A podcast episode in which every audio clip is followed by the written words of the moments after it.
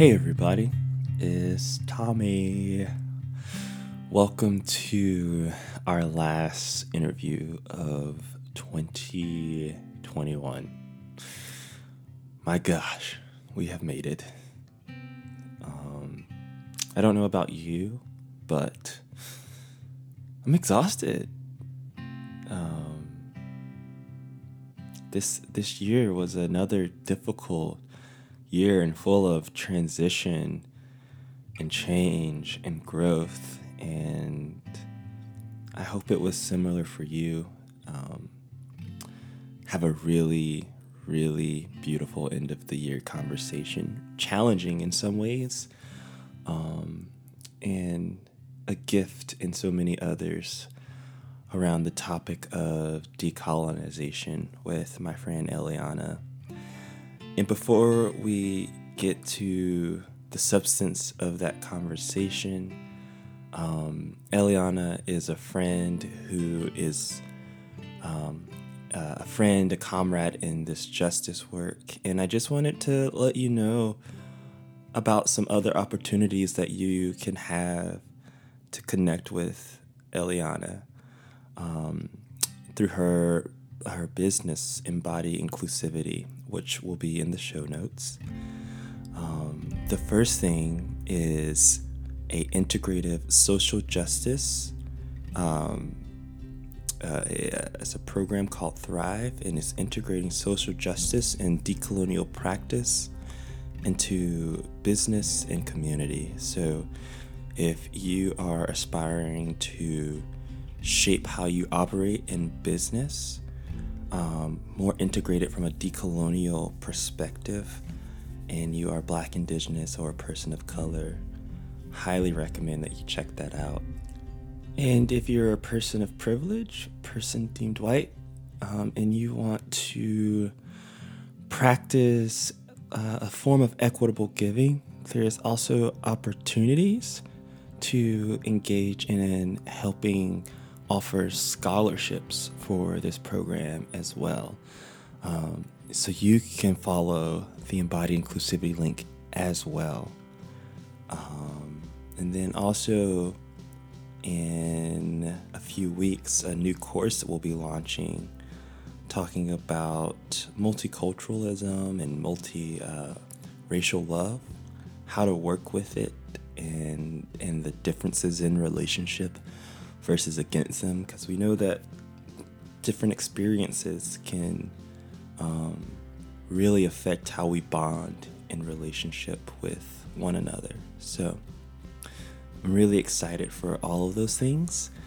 Uh, Eliana is a friend of the pod, and we've been in dreaming of some really awesome um, community engagement, community gathering events, and hopefully we can bring you all into that very, very soon.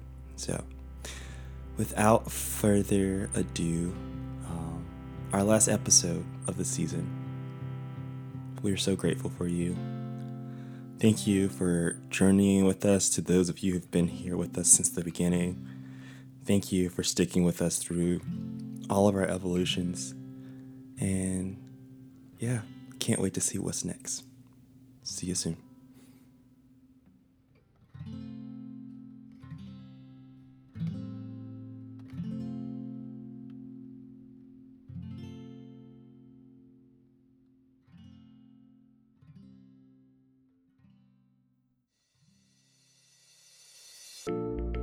Hello, and welcome to Permission to Be. Let's hit him with a remix. Oh, well, y'all got to change Yes. that. Yes. What do we do? W- We leave our F bombs in and Let's tell some stories. As long as white people are bound, the people in power are bound, they're going to keep us bound to the same thing that they're bound to. out of uh, the out of the overflow of the heart, Heart. the mouth speaks, and I think out of the overflow of the spirit, the body does. Challenge some narratives. Why why is that the best that God could offer you? Mike made it very clear that he did not want to get any of these questions beforehand. So he is getting this question live, raw, for the very first time. This is, um, Yeah. and I feel like art is the expression of the heart where uh, words fail. Oh my goodness, I have tears. Oh, y'all are killing it. Unfiltered. I feel like that's gotta sound strange. Permission to be. Uh, actually, my my my literary agent, when we were talking about what book might I write, he was like, "I mean, A Black Man with Hope is an interesting book." oh shit! Hey everybody, what's up? Welcome to Permission to Be. Um, we are so excited to be with you tonight. We have in house a friend of the pod, first time here. You finally get to know her, the one, the only, Constanza Eliana Shania. How are you, my friend? Good. Yay! Am I on TV? I mean, I feel like we've been kikiing like we are. Yes. Like we, it, all of it should have been recorded. It would have been just joy for the audience. Joy. Yes. Thank you for having me. This is great. Oh yay! So, um, I I call you Eliana Mhm. mo- most most often, but you go by both. Um, You are an activist, a speaker, uh, decolonizing, uh, decolonize, educate, decolonial educator. Let me get my words right. Um, pronouns she, her. Um, how you doing?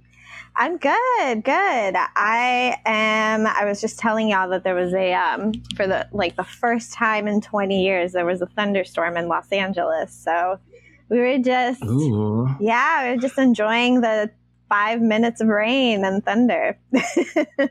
like there has to be some significant meaning when it rains in the desert. Yeah, there has to be, right? It's like a, a detox. the liberal detox over here. West Coast liberal detox. oh, so we're going there. To, we're going there early. Cool, definitely. Um, we also have Olivia and Becca with us tonight. Um, Hello, friends. you know, you know, Hello. I'm feeling pretty goofy, so it's just gonna we're gonna kiki. You know, we're gonna kiki. so, have we had any conversations on decolonization on the podcast? Explicitly? Not like just outright, I don't think. Oh. Oh. Like we've had like little pockets. Yeah. You know, we talked to our friend Caitlin Curtis, and that was sort of an entry point, but maybe we can dig a little deeper tonight. Mhm. Um, so give the audience a little, not a little. Um, I, I I love in the last episode I was just editing. I was like, take take some space to tell us who you are, um, and contextualize yourself how you want us to experience you today. Oh wow. Okay. so, um who I am I mean, I am geez, I'm all sorts of things. I was actually kind of taking inventory of my life recently, as one does in a crisis. Um, and I was like, oh, wow, I really have done lots and lots of things in 34 years. It's pretty, um, it's pretty fantastic. So, um, my family is from Puerto Rico. Uh, that is the colonial name. The decolonial name is Borinquen. And um, so my both of my uh, both sides of my family um, have been on the island for 400 years. Um, that's as far as back as we can trace it. So, um, yeah, so it's uh, you know a long lineage, ancestral lineage of uh, three different cultures, um, but that you know merged into one very proud nation. Um, so I have that as my background, and I moved to the United States when I was about eight years old. So English is my second language. Um, American culture was not my first culture. So it was, you know, a little bit of a culture shock when I moved to the United States. And uh, I like to joke around that Sesame Street taught me everything I know. Because, you know, the, the TV as the babysitter and you're trying to learn English for the first time and understand everything. So, you know, PBS was everything. yeah. I still say I do a great Elmo impression. Uh-huh. My, mine was Big Bird. Big Bird. Oh. Big Bird was my guy.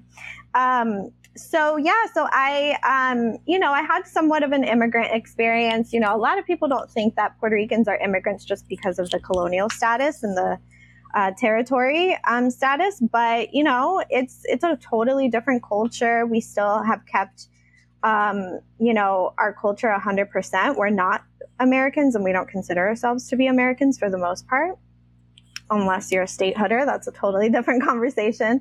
Um, but yeah, I mean, it, it, was it was different. It was real different. So um, I went through my assimilation process in my very young years, um, and when I you know hit high school, I had when I, we first moved to the United States, um, I had moved to the Midwest. So when I went to high school, I was actually in the South. I was in Texas.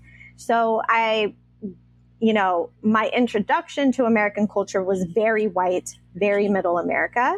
And it wasn't until I moved down to Texas that I was again surrounded by brown and black folks, uh, a lot of Mexicans, a lot of Dominicans, a lot of Puerto Ricans. So I uh, love that time period of my life because I really got to reclaim a lot of the culture that I ha- was completely embarrassed about in middle America.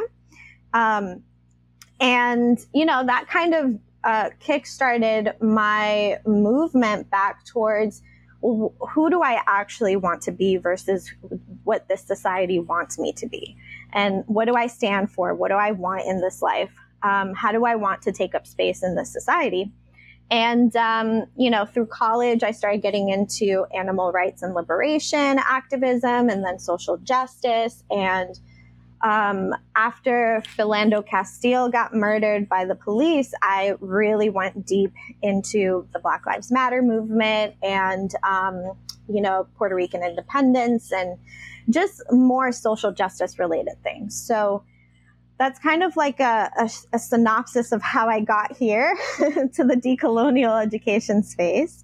Um, I was a yoga teacher for many, many years. I practiced yoga for 11 years. I was teaching for about eight or nine of those years. Um, and I experienced for the first time, you know, what it was like to be in an industry that really does love to spiritually bypass race and racism and systemic injustice. Like it, they totally wanted to divorce the two. I think now it's a little bit different now we're having a lot of those conversations about merging social justice and wellness. But when I first started, um, that was not the case. It was a lot of you, we only practice toxic positivity here, toxic spirituality. You can't bring your politics in here. You can't bring social justice in here. Yeah, I was going to ask you, like, what does spiritual bypassing in that in that sense or in that space look like? I mean, uh, from everything from we're all one race, we're all one, we don't talk about race, we don't talk about racism, we don't believe in racism, um, all the way to, you know, experience severe prejudice inside of yoga studios. Uh, I was really looked at as the help just because I'm Latina, I'm brown, I don't look white and have never passed for white. Um, most of the time, I passed for Middle Eastern. And so I was getting a lot of prejudice and racism inside of the yoga studio space. At the same time, everyone was saying, we're all one, we're all equal. I was experiencing the complete opposite. Um, and so, yeah, it was a rough, rough space to be in. Um, there's also just a ton of cultural appropriation, as a lot of South um, Asians know, and so it was just really tough. And and a lot of I, I, I have to say I did drink a lot of the Kool Aid when I first got into the yoga space. I was totally adamant that I was practicing authentic yoga. that, you know, we were all one, that I could embrace that, you know, type of mentality. But it was one of those things where it's like you're telling me one thing, but you're showing me another. Mm-hmm. And I just couldn't, I, I just couldn't like really see how my experience inside the studio was any different than my experience outside of the studio.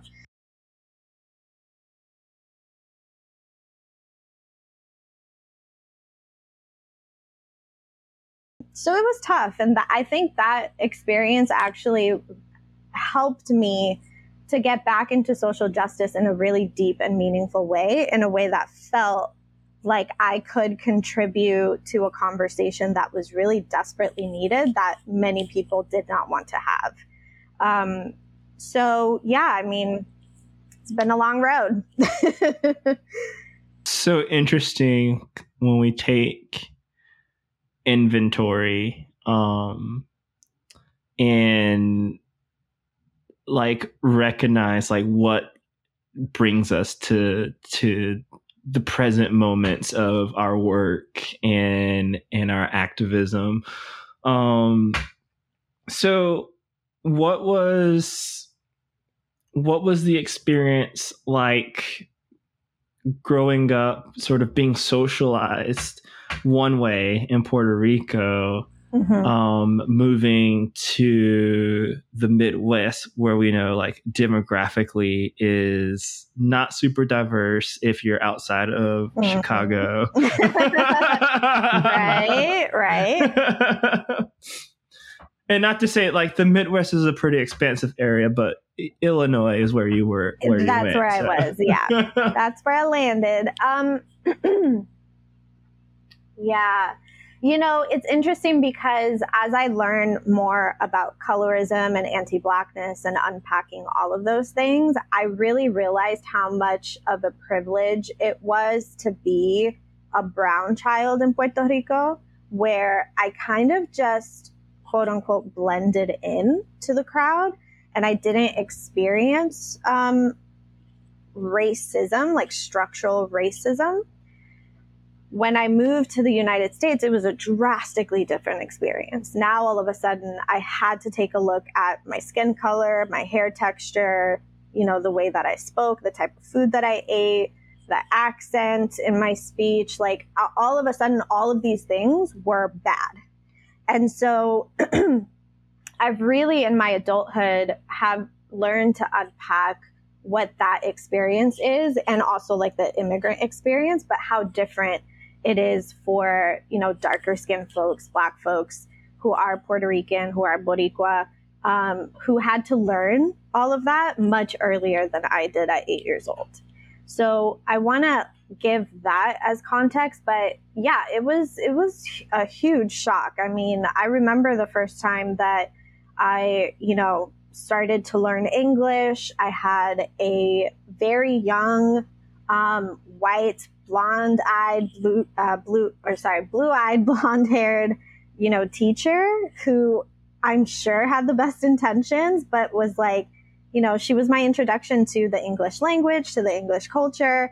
And she really hammered it in like, you have to pronounce these words correctly and you have to spell them like this and you have to say it like that. And it just, it was interesting. It was a very interesting experience. Um, the first time I got bullied was over um, my food. So I was bringing very cultural food for lunch to school. Mm-hmm. And that was the first time I got bullied was for the smell of the food. I think it was like something very simple like arroz con gandule and people were just like ew totally grossed out didn't know what it was everybody else had lunchables you know like super toxic food and i'm walking in with like super smelly. You got the homemade mood. I know. Nowadays, everyone would want my food, but back then it was like you don't have Lunchables or Gushers or Skittles or all of the stuff. Like you're gross. Get away from us, right?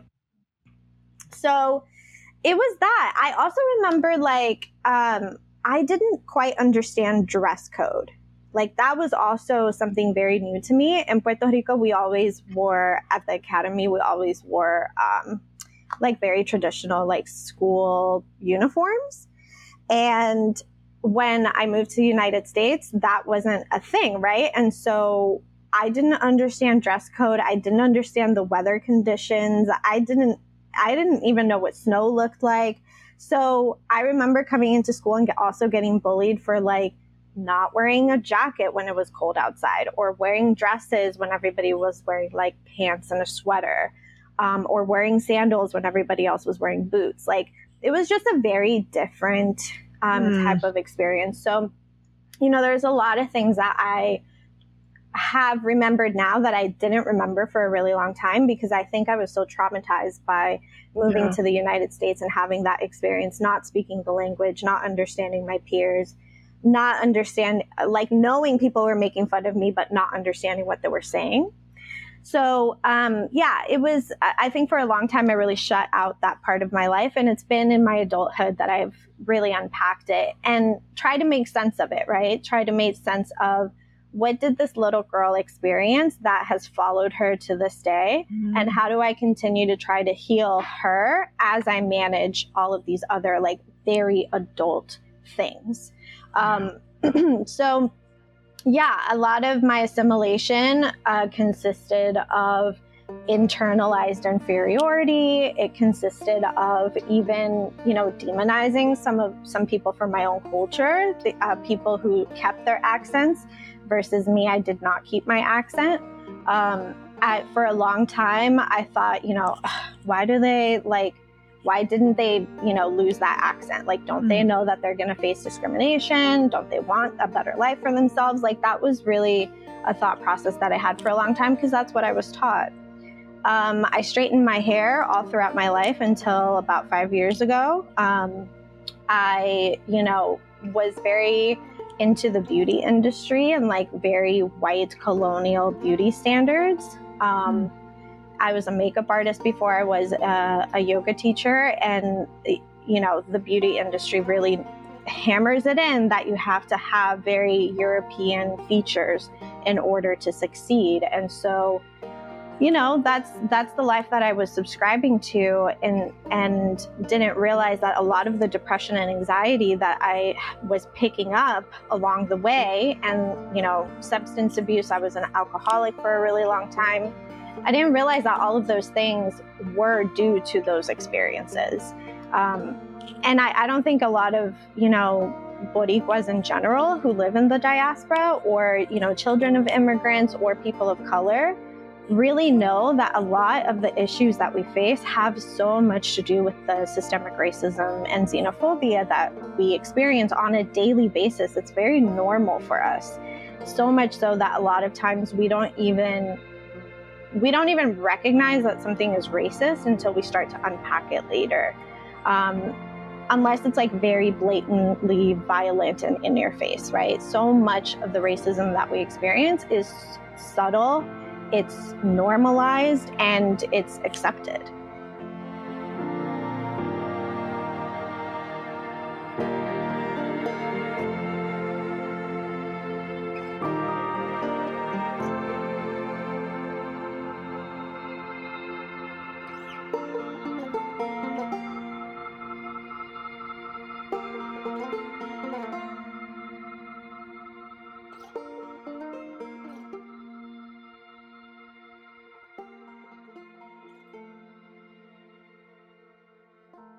There's so many layers like just stacking yeah. up there that that you detail beautifully and we could go in any number of directions i think like 30 right. yeah um so how does that those experiences then relate to the work of decolonization as opposed to say something like anti-racism? Yeah it's a good question and a lot of people have you know that question as well is like what is the difference? Is there is there anything that um, makes one better than the other or anything like that? And i would say no they're both equally as important. One is just a slightly step further than the other one. So I would say anti racism is very much focused on dismantling the structure and the mentality of race um, and the myth of race and unpacking all of that and the experience of race and racism. Um, versus decolonization, at, at, least it should. I don't know if every decolonial educator is this way, but it should have a foundation in anti racism. Um, with the understanding that it's colonization that perpetuates oppression. So it continues it. So e- decolonization aims to be anti racist at its core, but understands that racism isn't the only form of oppression that needs to be dismantled. There's also all of these other colonial structures that need to be dismantled in order to get to the li- collective liberation that we're all, you know, hopefully seeking. Um, so decolonization is really more so dismantling the mentality, the, the colonial mentality, um, and ideologies that create the structure of colonization. Um, and colonization isn't just a government colonizing a territory or um, a country or even a people. Colonization continues to this day by way of economics, by way of race, by way of um, capitalism. So there's a lot that goes into it that most people aren't even aware of. So, you know, anybody who says we're living in a post colonial society is full of shit. mm, yeah. It's just that it's not a thing. yeah. Can you say more about the ways, you know, I think that what we recognize, especially as we've been on our own journey through anti racism and faith deconstruction, that at some at some points we're taught these really like not even foundational things but like simplified history mm-hmm. so when you say that decolonization is economics and these other things can you unpack what you mean more mm-hmm. um, in that way because I would have I, I would probably make this I feel like I would be safe to make the assumption that people probably generally think like the act of colonizing nations and territories is over in 2021. Right. Yeah, and a lot of people think that's true, right? A lot of people will make mm-hmm. the argument, for example, that Puerto Rico is not a colony that it is just an extension of the United States because it's there's no longer a war, right? The war already happened and now, you know, papers were signed and Puerto Rico now belongs to the United States. So it's no longer no longer colonial. So um, both of those things are false, right? Like on paper, Puerto Rico is a colonized territory. It is not a sovereign nation. Um, and it was actually purchased from the Spanish through the Treaty of Paris. So there's a lot of facts that go around that.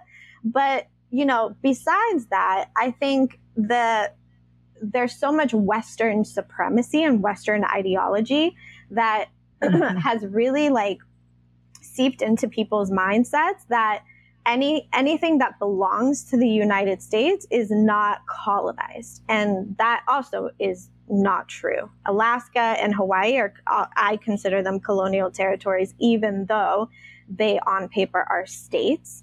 Um, both of those nations were also stolen from Native people, and I would say all of America is still stolen. Um, mm-hmm. None of it, you know, was ever given back to um, Native tribes that yes. you know, mm-hmm. it rightfully belongs to them. And so, um, this idea that you know the United States is no longer a colonial imperialist state is just false.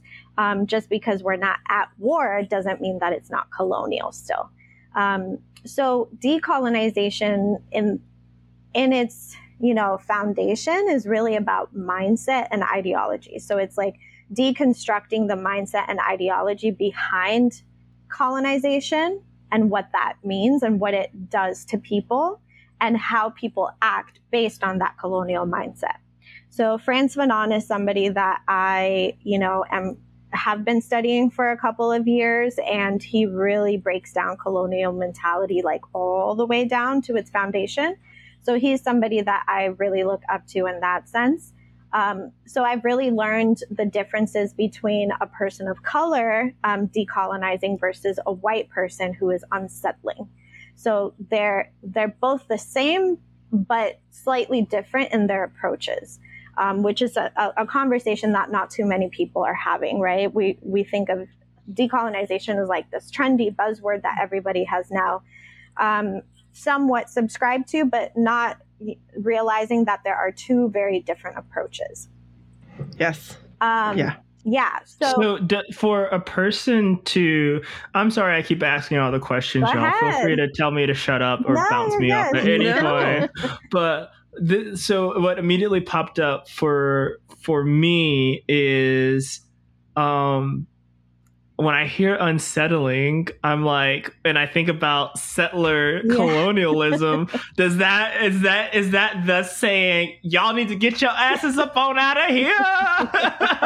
like, what's the what does that mean? Unsettling and decol uh, versus decolonizing. Yeah. Why is it crafted into those categories? yeah. It's a yeah, I mean it's a good question and I think that's the normal response that most people have is like, "Oh, you just want me to leave." and you know, it's like it's half true. Yes, we would like you to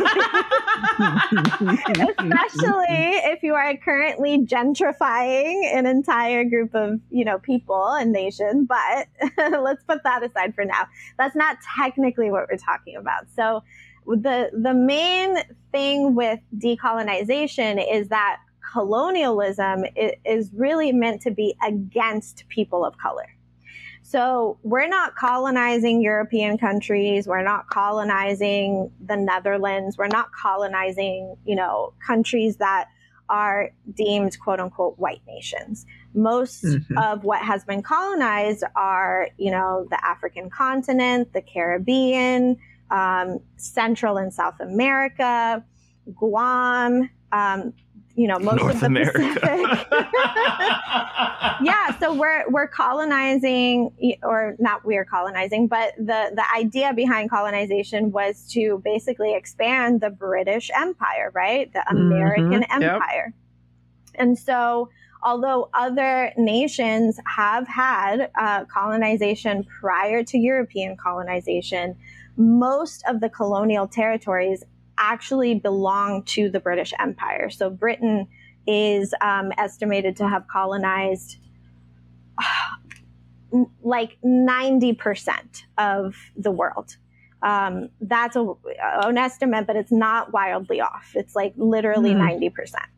So um, we're talking about some very real, violent stuff, right? And yeah, I uh, was just going to say, let's pause and like really break down mhm. what is entailed in colon in, in, in this act of colonizing Mhm. because it is this movement of people Yep. um and people bring things with them. Yeah, so like let's let's just kind of unpeel that back a little bit. Right. Yeah, I think you know sometimes the the decolonial movement and the unsettling movement get a little bit of pushback because you know, for instance, like um, Asian countries uh, had colonization that d- existed you know outside of european imperialism.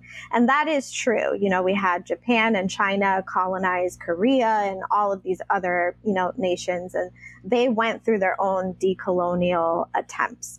Um, so it's not to dismiss that but it's to say that because the british empire um, decided to very violently colonize nearly the entire world um, that has implications and consequences that still live to this day. So I always like to um, kind of concise it a little bit down to my personal experience being uh, from Puerto Rico and, uh, and being Boricua that I can tangibly see. So if you go to Puerto Rico, you're going to see a whole host of American or European owned hotels, right? Puerto Rico Yeah. has really become a tourism country, um, tourism nation, not by choice, but forced because it is seen and most most of the Caribbean, most Central and South American countries are are seen as the playground for the rich white um, folks who you know want to be around the tropics, right? They want to have the beaches, they want to um, have their extra vacation homes in um, predominantly brown and black countries um, because they deem it as their playground, right? They think that it belongs to them. And so a lot of my nation has really become a tourist uh, nation. And one of the main reasons it's become that is not just because it's, you know, the colonial playground of, of the, the um, you know, Western supremacist world. It's a lot of it is because the um, US imperialism has crushed the economy so much so that we are really dependent on our colonizer. We really depend on the United States government to bail us out of things um, for our food. They have restricted our uh, agriculture all the way down um, so that we're really dependent on having food shipped to us. Even mm. the food that is grown on the island has to be resold to the island. So it's actually two times to four, sometimes four times more expensive than it is for the United States. Holy shit. Because of Say that say that again. Say that again. so, because of US imperialism, even food that is grown on the island has to be resold to the island. So, any milk, for instance, or cheese that is actually made in Puerto Rico is technically part of the United States. That is a, a United States um, product.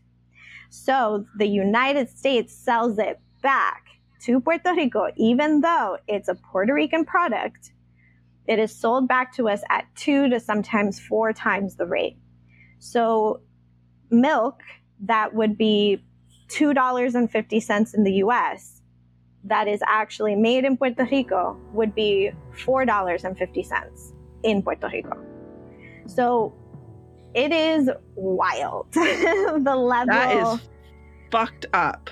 Yeah. okay, I'm sitting here having my mind completely blown. Like, this is a thing that is happening in 2021. Mm-hmm. Wow. And, and has been happening since the 1920s. So that is a um, that is the Jones Act that was passed in the 1920s that was really built out of racism and says that anything that is shipped to a US territory is technically part of the United States. So even if it's shipped out or to, it is part of the United States. So the fees go up. And let's pretend for a second that Puerto Rico and the United States have just gone to war and Puerto Rico has just won its independence. Because of the 1920 Jones Act, Puerto Rico would still not be able to have food shipped to it because of the Jones Act. So people would literally be going hungry unless other world powers decided to not sanction Puerto Rico as now a sovereign nation and have food delivered to them. So this has created a very colonial structure where again, where yeah. Puerto Rico is dependent on its colonizer for its survival. So this is modern day colonization. We're not talking war. We're not talking, you know, continuing to steal territory, land, and resources. We're talking making an entire nation dependent on the very people who stole their sovereignty from them so that they don't even seek sovereignty to begin with. That is colonization.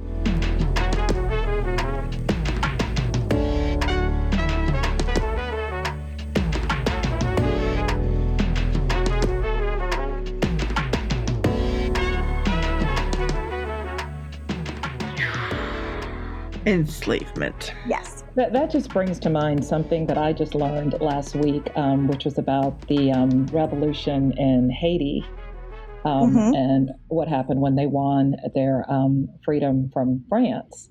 Yes. And then were expected that they were no longer a slave colony um, and right. slaves were an asset. And then, so I have fought, bled, died to win my freedom. And now they were charged for their freedom because as as a lost asset. yeah. and and it was just another one of those things that I, I when I, I, I heard it um, uh, a, a, person that I follow who teaches a lot of, does a lot of history videos was talking about it and she's never shared anything that was not historically accurate but I just had to go look it up for myself because it just blew my mind the yeah. way um, people here talk about um, you know reparations is so demonized but yet mm-hmm. and still here you've got a people who have been enslaved to win their freedom, and then the people who enslaved them want to levy a financial a financial consequence for the fact that I no longer own you. Um, right. And and that's this sounds about that ridiculous. The, the the thing is is that with Haiti, this was hundreds of years ago, and so to to sit here now and hear you tell me that oh this is 2021. Um, yeah I, am just, I, am speechless. Yeah. Thank you for and, educating us. of course. And, mm-hmm. and I love that you brought up Haiti because, and, and I would say Haiti, um, because it's, we should really be looking to Haiti as like the standard of revolution and sta- the standard of seeking sovereignty but they that entire nation has been so demonized and so um, the the conversation around it is so anti-black that even Caribbean folks don't even understand how incredible it was that Haiti is a sovereign nation and what it took to get there. And I think it's done on purpose because if the rest of the Caribbean really embraced that type of revolutionary um, strategy, it would mean that the United States would have no territories, and they do not want that. They want to keep their playground, they want to keep us oppressed. And so there's that aspect of it. And then there's also the anti Blackness aspect of it, right? Um, Haiti is still seen as, you know, a very poor country, third world country. Like, who would want to live there? Who would want to be like them?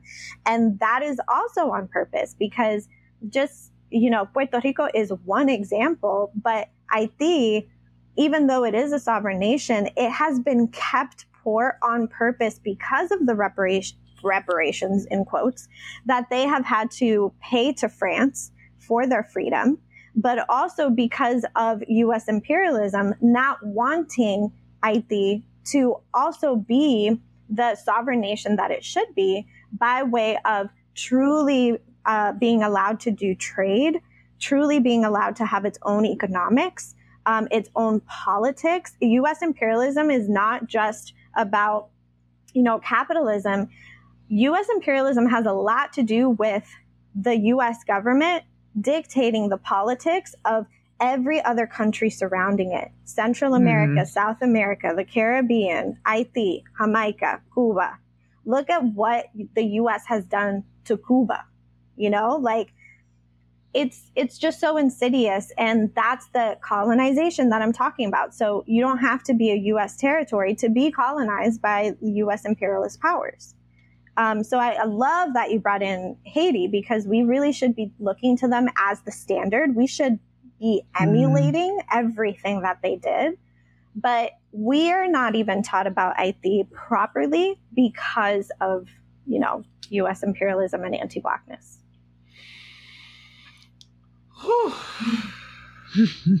Gotta catch my breath, y'all. so I'm just going to go down that natural trajectory. If we're having a conversation about decolonization and colonization, I feel like we can't um, not address violence mm-hmm. within that equation. Mm-hmm. And Fanon mm-hmm. um, really crafts a, a, a psychoanalytic analysis around this that I'm just beginning to study. Yeah. Um, but first of all, when we think like when when you're having do you do you is there how do you broach the conversation surrounding violence and why is violence even a necessary conversation as it relates to decolonization mm-hmm. yeah i think that's the subject that no one wants to talk about and you're actually the first person to really ask me that in a genuine way. Um, I think a lot of people just kind of like they, they like to dance around the subject. They don't even touch the subject, right? And I think it's an important one. So, you know, I think it's nuanced. I think there's a lot of privilege to living in the diaspora. So I, I you know, can speak freely about these things. Um, and, you know, am not necessarily affected on a day to day basis by all of the oppression that, you know, people like all of my family members do on the island, right? So there is a level of privilege that I have um, that is very different from the natives who are still living there. Um, yeah, and just for the audience, when you say the diaspora, what are for you? What are you yeah. referencing? Yeah, so I can break it down. So currently in Puerto Rico, there, um, or sorry, currently, as it relates to people who identify as Puerto Rican, it's about um, two thirds of the population actually live outside of the island. So in the United States in particular, there's around 4 million, I want to say, give or take, 4 million Puerto Ricans living in the United States, just the United States alone, versus the 3 million that are currently on the island. So there are more living mm. in the diaspora than there are on the actual island. And again, all of that is due to colonization. There's no opportunity to uh, work unless you are a doctor, barely, or a teacher, maybe, um, or you are a government official, or, you know, you have some ties to the island, right? For the most part, you're not going to be able to find a job outside of working for a hotel, again, done on purpose. Um, and so you have to find opportunities elsewhere. Even my father, who was a professor all of his career, uh, you know, couldn't find a job as a professor on the island, so he had to find it outside of the island, and that's why we ended up moving to the United States. Um, that's what I mean by the diaspora. There's actually more Puerto Ricans outside of the island than there are on it.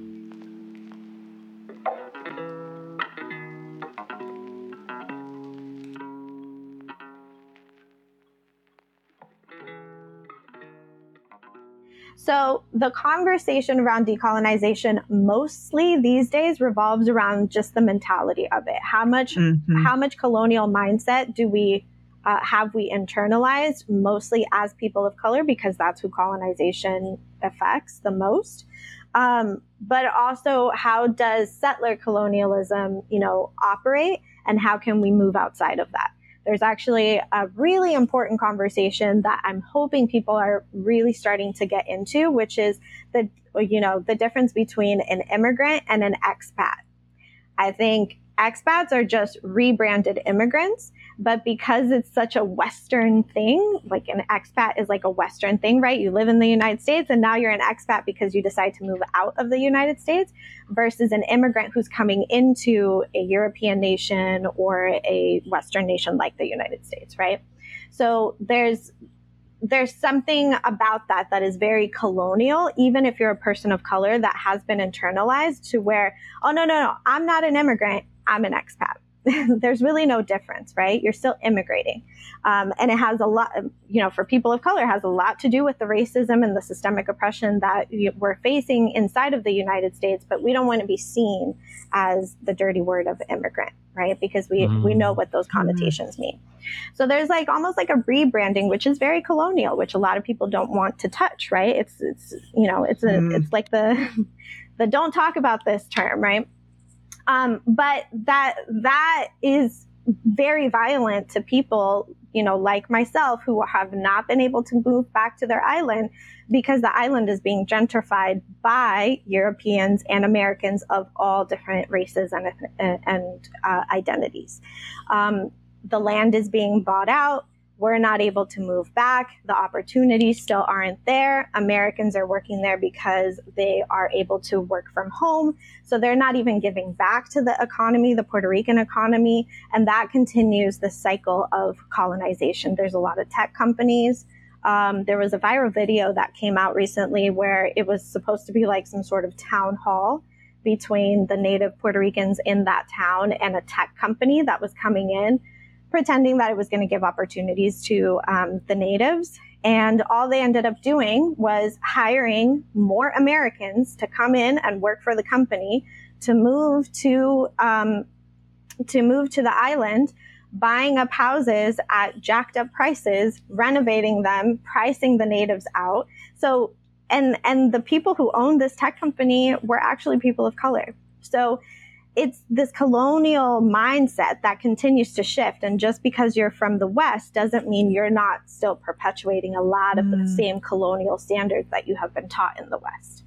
Um, yeah. So the there's a level of violence there that needs to be talked about, but then there's also just straight up violence, right? Revolution right. is violence. So let's let's like define violence though. Like when we're when we're when we're talking about violence, what are how would we even define that to begin with? Yeah. So I think, you know, I, for me, I think it is violent. Gentrification is violent. Mm-hmm. It is creating a level of trauma that may not be, you know, so in your face visceral where somebody is literally being removed from their home in front of a television crew or media crew crying you know all of those things just because we don't see that doesn't mean that gentrification itself isn't violent. People are being priced right. out of their homes. People who have been wanting to move back home because of, you know, Hurricane Maria, which happened about five or six years ago by now. Um, uh, environmental racism because of opportun- lack of opportunities. People who want to move back can't. That is very violent to to ha- to force a people to move out of their homes into a culture that they don't necessarily understand, that doesn't want them there. And then mm-hmm. to revoke their right to move back because you are now continuing to buy their land, buy their land, jack up the prices, and mm. you know continue uh, yeah. oppression. That is violence, right? Right. Yeah. And that's the key that I, when you said the force part is the the thing that I wanted to really mm-hmm. like sink our teeth in on because it, it's very much like people get called racist and they have this visceral reaction to it, but be, it, it's just a descriptor. Right. That violence is just this descriptor that articulates how something happens and with what force or the effect of that force on that thing happening. Yeah. And so we can we can talk about violence in a number of ways and violence is more prevalent around us than we give credence to mm-hmm. um, but we generally only contextualize it in a very specific way right people think violence mm. ha- in order to qualify as violence it has to be explicit but a lot of times violence is very implicit and it's very covert because if the United States truly showed you how its imperialist ways were enacted, you would never want to be a part of the United States, right? Like it, it would be so mm-hmm. incredibly traumatizing just to you as a citizen that you wouldn't even want to be a part of that, right? Some of us don't have a choice. but to those of you who do have a choice, you may not want to be a part of that anymore because you see it if it was explicit all the time, right? Um, but most of the time it is not. Only 1% of the time do you actually see it being very explicitly done. Mm, yeah. And so being, I, I think Fanon's position is that because the the force, the mentality, the mindset, the actions, the practice mm-hmm. of colonization, of of taking body and self and weapons to another and forcibly removing, erasing their language languages done under such violent conditions, the act of decolonizing our minds, ourselves, our bodies, and unsettling ourselves will be equally violent. How do we hold those? Mm. Mm-hmm. Yeah, I think that's something I'm exploring in real time. Um, because I, I, think so much of this work is so internal. It's uh, it's a lot of unlearning, a lot of realizing, a lot of unpacking, a lot of unlearning, and a lot of acknowledging. Um, and that can feel really traumatic in itself, right? You have this mm-hmm. trauma of forced assimilation, of forced colonization, and now you know, it feels very traumatic to have to learn that all of these things have happened to you and try to contextualize that and process it. And then also unlearning it because you too have perpetuated some colonial shit. And so, mm-hmm. how do you yes. reconcile that as an oppressed oppressor?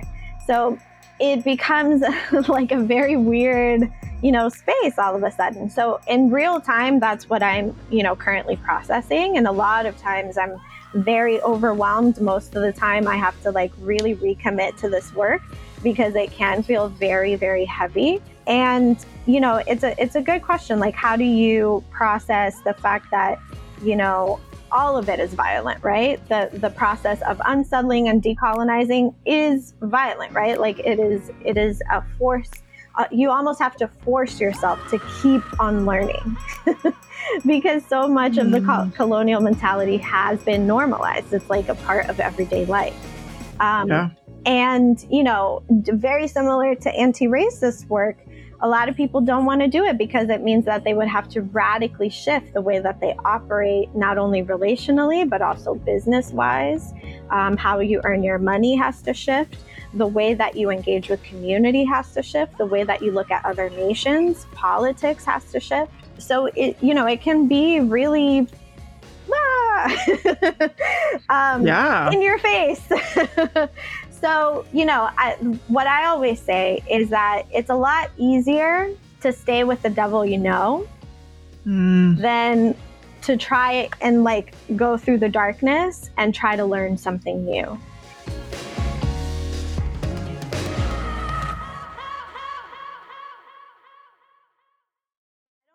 I don't really ever fault people who start the decolonial learning and then decide, nope, can't do that anymore because it's traumatizing me. I'm upset all the time. I can't, I feel like I can't have fun.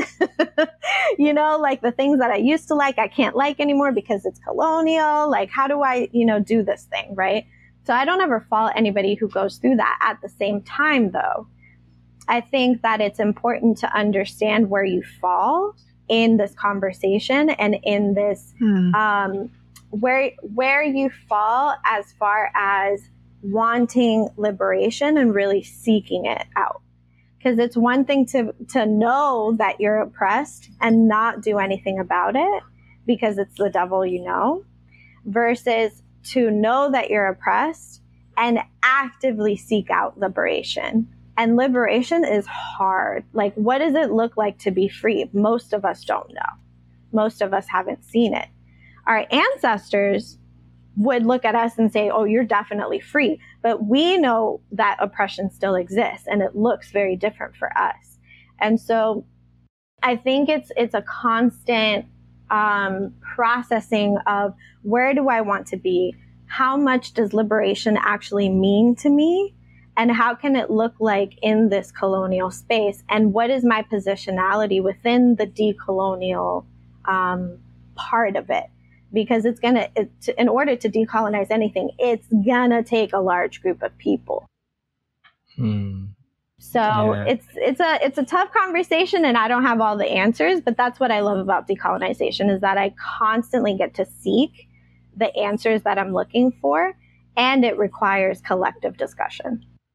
Yeah, I, I love that. And it was when you were when you made that analogy about the devil that you know, it made me think about recently quitting my job mm-hmm. um, mm-hmm. and the emotions and the trauma that came up with that and this decision that I had to make.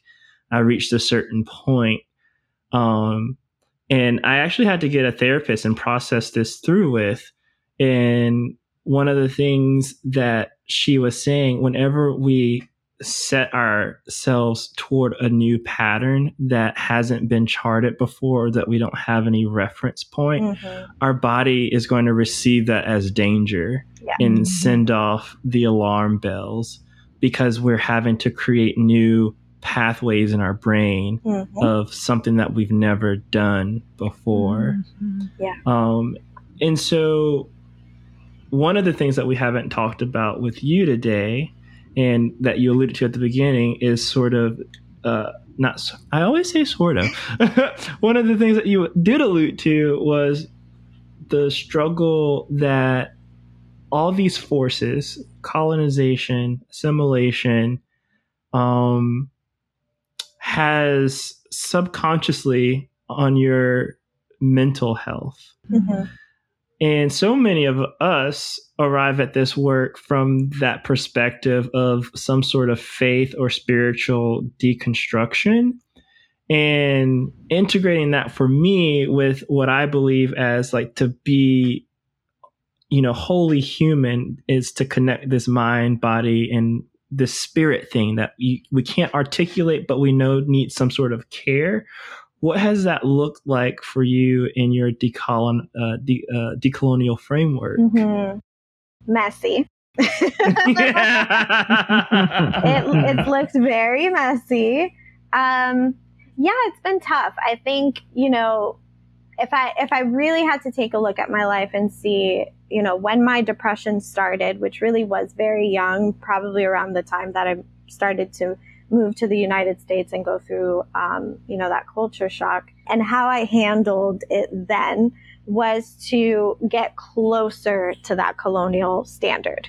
It was to get closer towards whiteness, closer towards that, mm. uh, not American, but you know, Western supremacist American dream. yes. American dream, you know, the West is you know our savior, and they can do no wrong, and you know, you can be rich here, you can make it here, you can do all the things here, right? It was to get really, really close to that, as close to that as I could. And at the same time, what I wasn't realizing is that it was making me suffer even more because I was never going to hit that standard. It was never going to happen for me, not in the way that they created it because they don't want me to get there, right? They don't want mm-hmm. us to get there, people of color to get there. Um, no. So it's that dangling the carrot and constantly chasing it, but you never quite get the carrot, right? That's that's what the U.S. Uh, does to us, and so I didn't realize that it was making me suffer more, which actually made me hit the bottle and, you know, go through that whole process. And so versus now where I'm I'm going through this what feels like very traumatic unlearning processing how am i going to you know continue to do activism how am i going to continue to move in this world um, you know, capitalism exists and it's a thing, and how do I, you know, exist in the structure, not wanting to be a part of the structure, like all of these things create a lot of overwhelm, and it becomes very messy to try to uh, to try to go through the the mental gymnastics that you're constantly going through, and how I've, you know, dealt with it now honestly hasn't been too far off from what I did before, which is again clinging to whatever colonial thing I knew existed, which, you know, uh, for me is not the bottle anymore. I've been sober for, you know, seven or eight years, maybe longer. But it does still look like wanting to cling to the cure, right? Like wanting to mm. cling to, you know, for a while it was medication. So wanting to cling to medication to like relieve me of all of this sadness, relieve me of all of this grief. Um, and actually, you know, the conversation around grief for people of color, there is a book called Racial Melancholia. If you've never heard of it, I would highly suggest it. It is an incredible, incredible theory um, created by an Asian author and educator. And he basically, racial melancholia is this grieving of something that you can't, you, you, you haven't quite ever touched or felt or seen, but you know that it's there it's like a loss mm of culture, a loss of identity, um, because it's constantly being stripped away from you. At the same time, you don't, you're not white, so you're never going to be white. You're never going to, you know, be a part of that uh, structure, that racial, you know, structure. Um, and so it creates this level of grief that is untangible. You can't really see it, but you feel it all of the time. It's a it's, he's a fantastic author, and he explains it, you know, really, really well. So I would definitely um, say to Google that. But you know, it's it's not too far off. And so what I've realized is that because colonization is all that we know, our first step is to get a little bit closer to it. But in the decolonial process, you get closer to it, you examine it, you notice it, you become more aware of it quicker. so then you can take a step back and decide, okay, I need to, it's not working and it's never going to work. So I need to try something else. I need to get closer to community. I need to get closer to some mutual aid. I need to reach out for help. I need to destigmatize mental health because that's a thing. Um, and the, the wanting and reaching, at least for me personally, the wanting and reaching for substances that outside thing that's going to make me on the inside feel better and happier about my existence in this fucked up world. That wanting to cling to that, again, is a very colonial concept because our ancestors, our indigenous ancestors, didn't have that, right? They didn't have outside things to make them feel better. They all they had was themselves and their environment. And they had to make that work. And so um, you know, it, it's that re, almost, a friend of mine calls it re indigenizing ourselves. Mm. And like, I've heard a similar Dr. Greg Carr. Um, he puts emphasis on remembering. Yeah, exactly. Yeah. Yeah. Mm. And I love that. And I'm constantly thinking about that. Like, how can I re indigenize the way that I treat my mental health, the way that I treat my body, the way that I treat my relationships. Um, and it's messy. It's freaking messy. And it, I don't do it correctly all the time or correctly, whatever that is. But Right, right, right. yeah, that, that perfectionism, the perfectionism, concept. right? Like, oh, you have to do it right or wrong, and you know, it, I, I don't always do it in a way that feels aligned, I should say. And but the great thing about it is that the more, the deeper I get into this work, yes, the more I'm unpacking and the more uncomfortable I get. But also, I feel like I'm getting closer to the thing that I'm looking for that is way further away than, again, the devil that I know. That, and it mm. feels more aligned. So every day I'm getting closer and closer to the thing that is actually going to make me feel like I, I'm I'm actually me and it's okay to be me. It's I don't have to mm-hmm. strive for anything. I don't have to prove anything. That is hard in social media. social yeah. media world. Yeah. It's, it's programmed. It is so programmed to do just that. Exactly. Right? and to compare yourself and to constantly be out there, constantly be seen look at all the things I'm doing, look at all the things I'm teaching you, right? That it's hard, right? And and especially when people look at you as an educator and that's what you do, that's what you love to do. Mm-hmm. Uh, but all of a sudden you're not teaching or you're taking a break. Um, it can be really difficult, right? To remember who you are, that in your essence, you're not here for anybody else. You're here for you, you're here for dismantling, you're here for disrupting colonial systems um, but that doesn't have to be on anybody's timeline.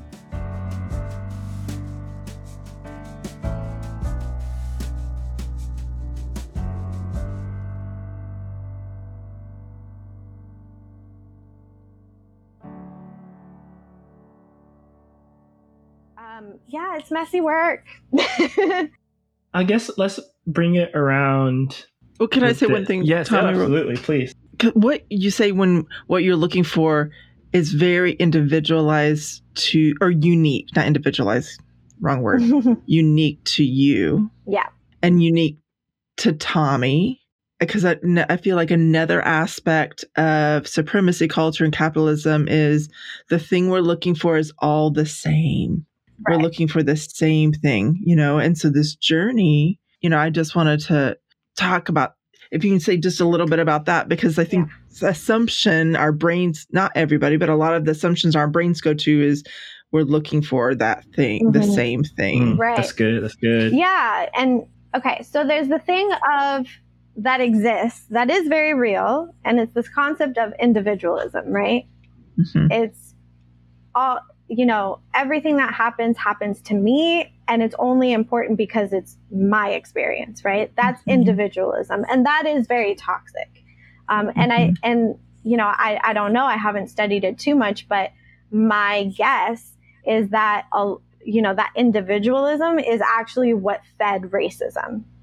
Um, mm. and, and imperialism and capitalism and all yeah, that stuff. So yeah. there is that. And that's the extreme of it, right? But you're right. Mm-hmm. There's there is this level of you know we all want the same thing, right? And it, and we all have to get there the same way. And it's interesting because I I have a um a mentorship program that I offer to uh, people of color who are in wellness who are wanting to decolonize. And one of the biggest uncomfortable things that they tell me is that I'm not giving them straight answers. like, I want you to tell me what is right and what is wrong. I want you to tell me what is ABC. The, yeah, what is the right way to decolonize and what is the wrong way to decolonize. And I can't give you that. You know, there's definitely mm-hmm. more colonial ways of doing things and more decolonial ways of doing things, but the binary of good and bad, that is a religious, you know, thing, yes. doctrine thing that we also need to get rid of. Um, and, yes. and so once we dismantle that, then we get to the, the basis and the foundation of, oh, actually, there is no good or bad. There's just doing and not doing, right? Or um, causing less harm, causing more harm, right? It's mm-hmm. not, you know, we could consider causing more harm being bad and causing less harm being good, but at the same time, it's like it's impossible not to cause harm at all. So, you know, it just is. And so that level of nuance and complexity is very uncomfortable for people. People want that perfect answer. I want you to tell me how to do it and tell me how to do it correctly. And if I disagree with you, I'm right and you're wrong. right? And a lot of us subscribe yep, to that. Yep. A lot of us subscribe to that. So yes, there, there's individualism on the toxic end of things, and there's this uh, level that we have subscribed to that says you know, if we're doing things right or if we're doing things wrong, we all should do the right thing. We all should do the good thing. We should we yes. all try to be good people, whatever that means, the, the morality complex. Right. So the the thing that I want people to remember is that we all have had different experiences. So the way in which we get to this end road of decolonization, which really isn't an end road, it's just a continuous road, is going to look different for different people. So what aligns with me may not necessarily align with you, may not necessarily align with Tommy, may not necessarily align with Olivia. So it means that we're all going to get to, we're all going to be at different points at many different times. Mm-hmm. And so in the decolonization process, those who, of us who want, for instance, uh, Puerto Rican sovereignty, we're all going to come to that point at different times with different strategies, with different complexities, with different nuances, with different biases. So, does that mean that we shouldn't seek sovereignty and we shouldn't seek liberation? No. It just means that we're going to be in multiple different communities at multiple different times who have different strategies, who have different approaches, who have different healing modalities, different healing tools, different ways of being that are going to align with us at one point or another. And because we're all doing it together, that means all of us together will eventually get to that place where we feel, okay, I've landed. Mm. And and rooting into the decolonial strategies for being in conflict through that difference. Yes, which is a conversation that you and I have had multiple times. and that's the part of it, right? A lot of people think, oh, it's only truly decolonial if everybody is on the same page, nobody disagrees, everyone's doing it perfectly, right? Like community is the be all end all without realizing again, different people are coming in with different biases, different traumas, different ways of being, different experiences. Um, and there's inevitably going to be conflict. And how mm-hmm. we deal with that conflict is this road of causing more harm or causing less harm. Mm. But we're all, as long as we stay on the train, we're eventually going to get there, right?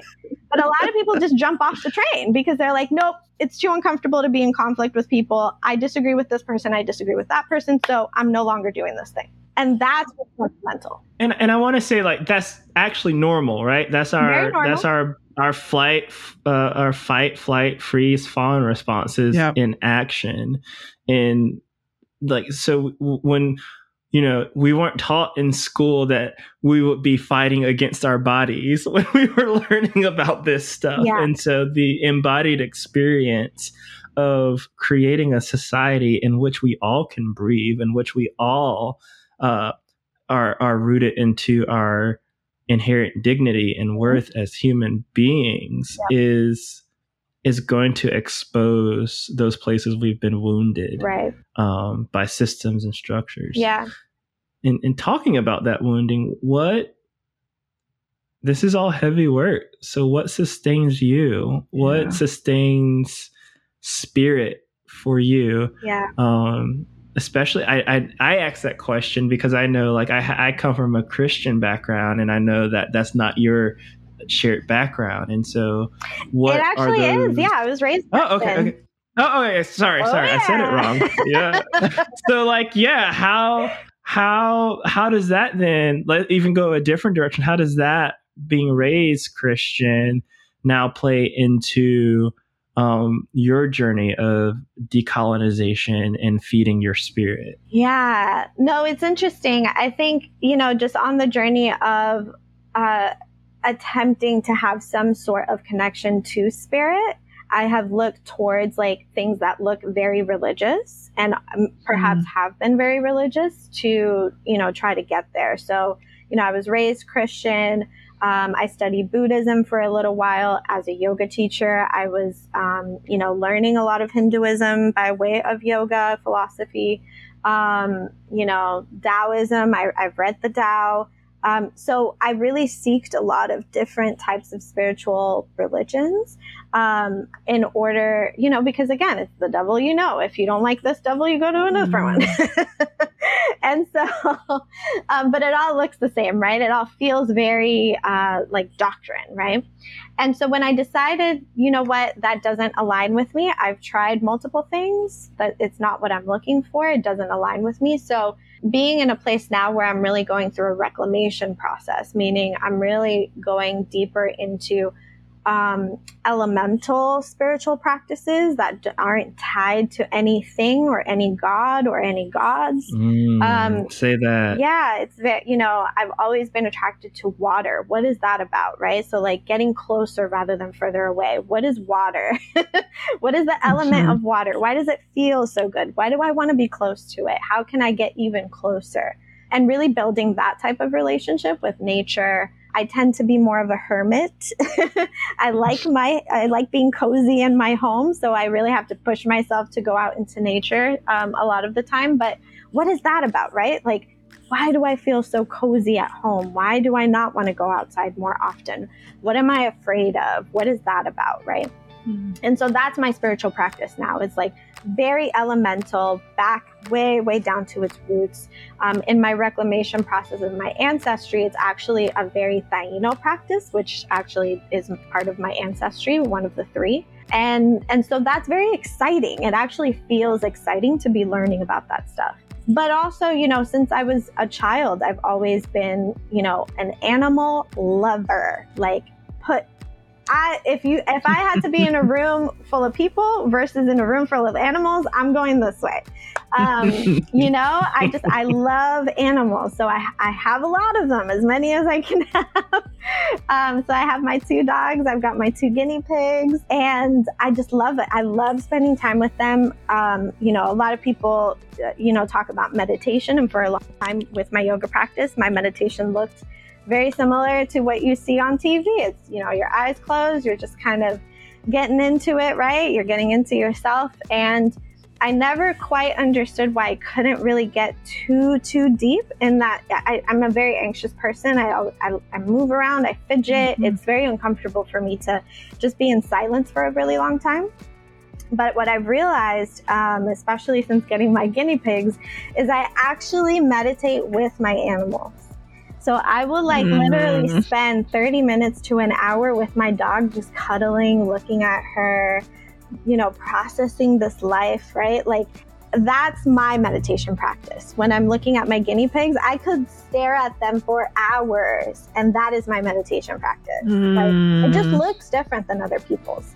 Um, and so I, I'm really learning to embrace that side of it and learning that it's okay sometimes to want to disassociate from society and just be like, nope, I'm spending time with my animals today. Like, I can't, I'm not doing this today, world. I'm spending time at home with my guinea pigs, with my husband and my partner. You know, like, that's what my spiritual practice looks like these days. And, um, And I'm really learning to embrace that, like uh, not looking outside of myself for anything. Um, you know, especially on the days, and Tommy and I have had these conversations privately about, you know, addiction and, and what that looks like and feels like on a daily basis, even if you're sober. Um, those addictive tendencies still exist, they're still there. And so managing that in a way that is aligned with me feels, even in the uncomfortableness, feels more comfortable than trying to seek it outside of myself, which is not only uncomfortable, it is just draining. It's yeah. so draining. So I'm I'm mm-hmm. you know, for now I'm done with that, right? And and I've only been able to get there by allowing myself to get there. Versus before, I was just like, you know what? I got to survive the day. Anything. Let's do Red Bull. Let's do vodka. Let's do weed. Let's do antidepressants, right? Anything just to survive the day. I can't handle it. Let's just do it. And I feel like I've gotten to a point where I've just allowed myself to sit in my discomfort and really just muddle in it and meditate in there and realize that, you know what, this is a feeling that I need to be in for a little bit. And I'm you know, the more I explore it, the more I'm able to to see how to get out of it. Mm.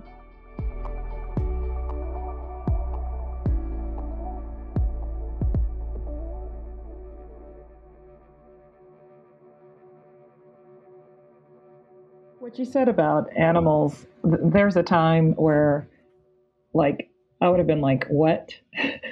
but, um, but, but, this is not that time. So um, I'm about to say the exact opposite. You know, it, it so resonated with me. Um, I think it was like three weeks ago. One of my good friends had just shared some information that was all factual, completely true. And it, it just so unmoored me. Sometimes too much truth just makes my head hurt. And yeah. so I wrote this Facebook post that said, So I went, I, I said, my, my friend sent me some information that was depressing AF you know what the AF stood for. So I went for a walk and bonded with a horse, actually, two horses.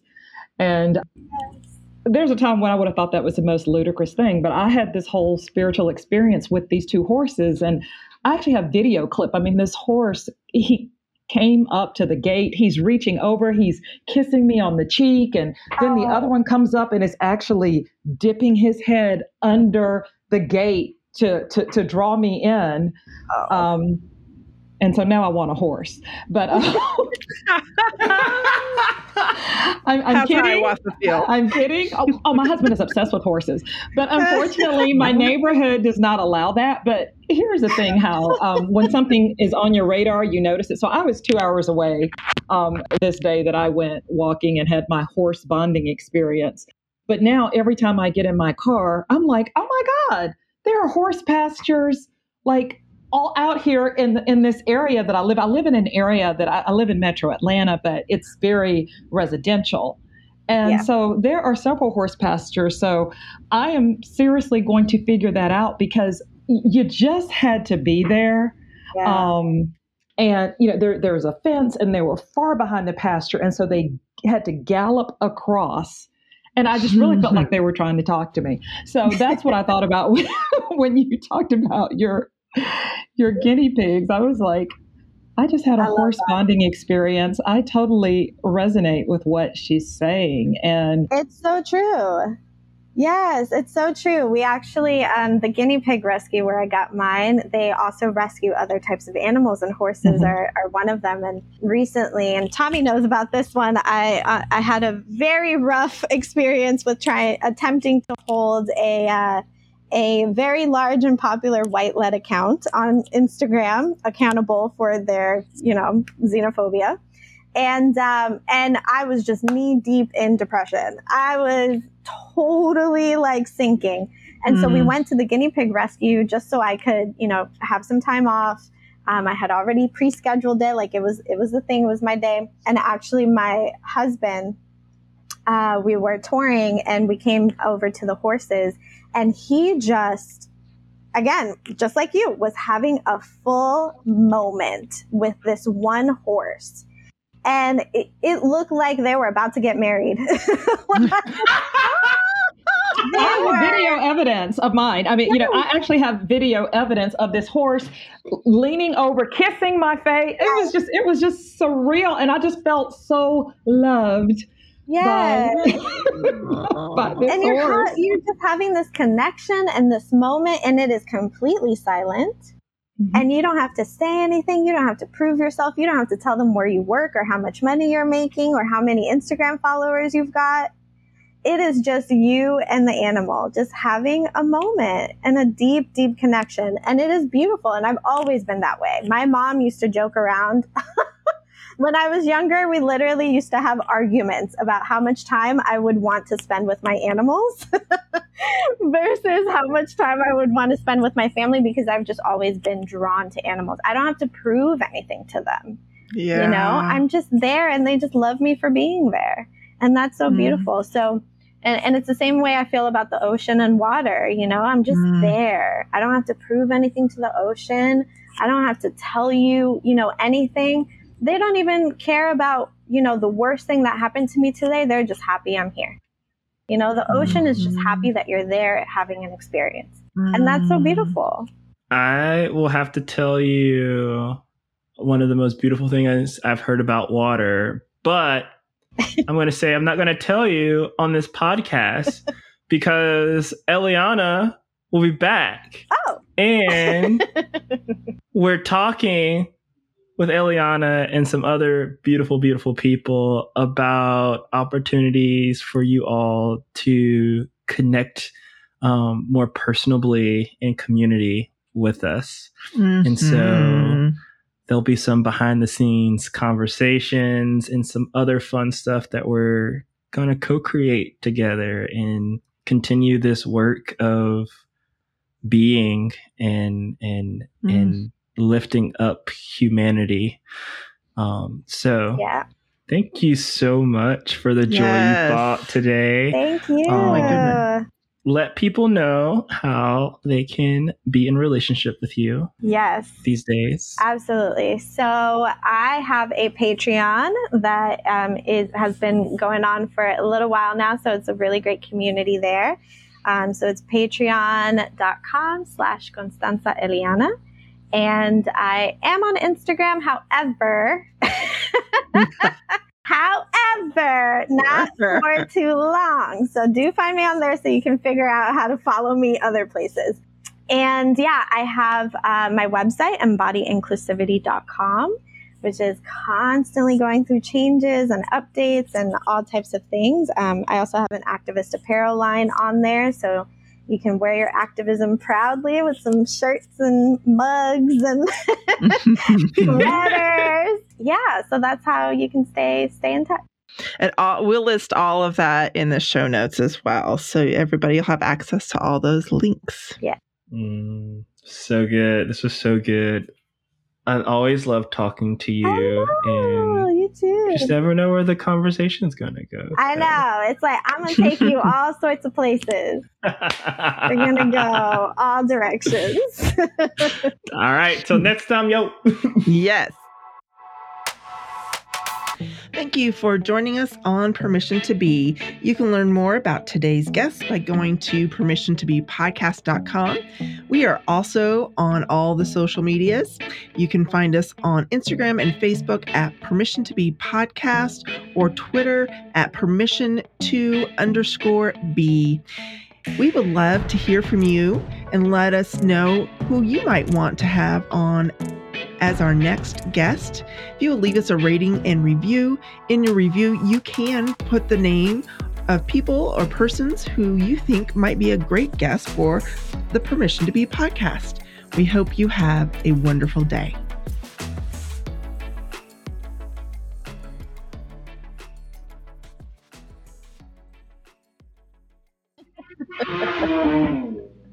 Who is that? no, no, that was so that was motorcycles racing down my street oh.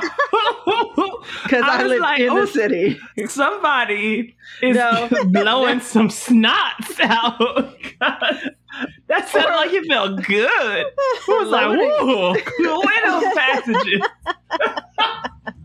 It did. It did sound like somebody was just blowing their nose.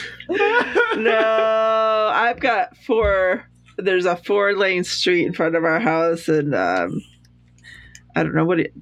I, we used to back in the day call them crotch rockets. They, Yeah. they there's no stoplights, That's and not so back in the day. It's still very much. it's still there. day.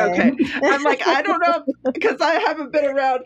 Um, so- but anyways, so haven't been they- around the millennials and the Gen Zers.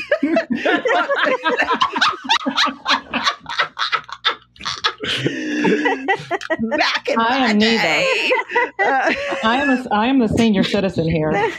Um, so I am neither a millennial nor no, a Gen you are Zer. not. Oh. But anyways, they race because there's a light that's one block from us, and then there's no light for probably a good solid half mile to a, a close to a mile. Oh, so Oh. Well, that's a daily annoyance. yeah, it's normal. Yikes. I forget about it. Oh, yeah. It's not like you know. I'm like, oh. You're like, what was that? I'm like, oh, it's just the motorcycle. The crotch rocketeers. They're just go- they're going.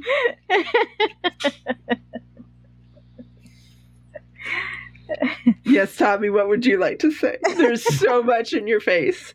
So much. Nothing. I was just like crotch rocketeers. This sounds like a thought I would have in the shower, like the other day when I was just thinking about how like we should just retire the use of cockpit. Yeah. Is that what we're leading with? Spit water all over my computer. Is that what we're leading with cock discussions?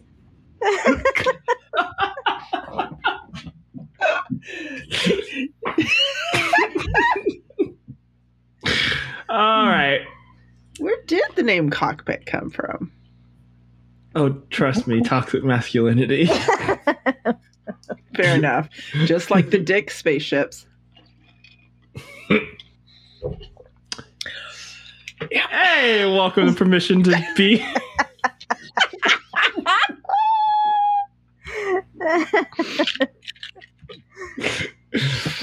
uh, all right, let's try that again.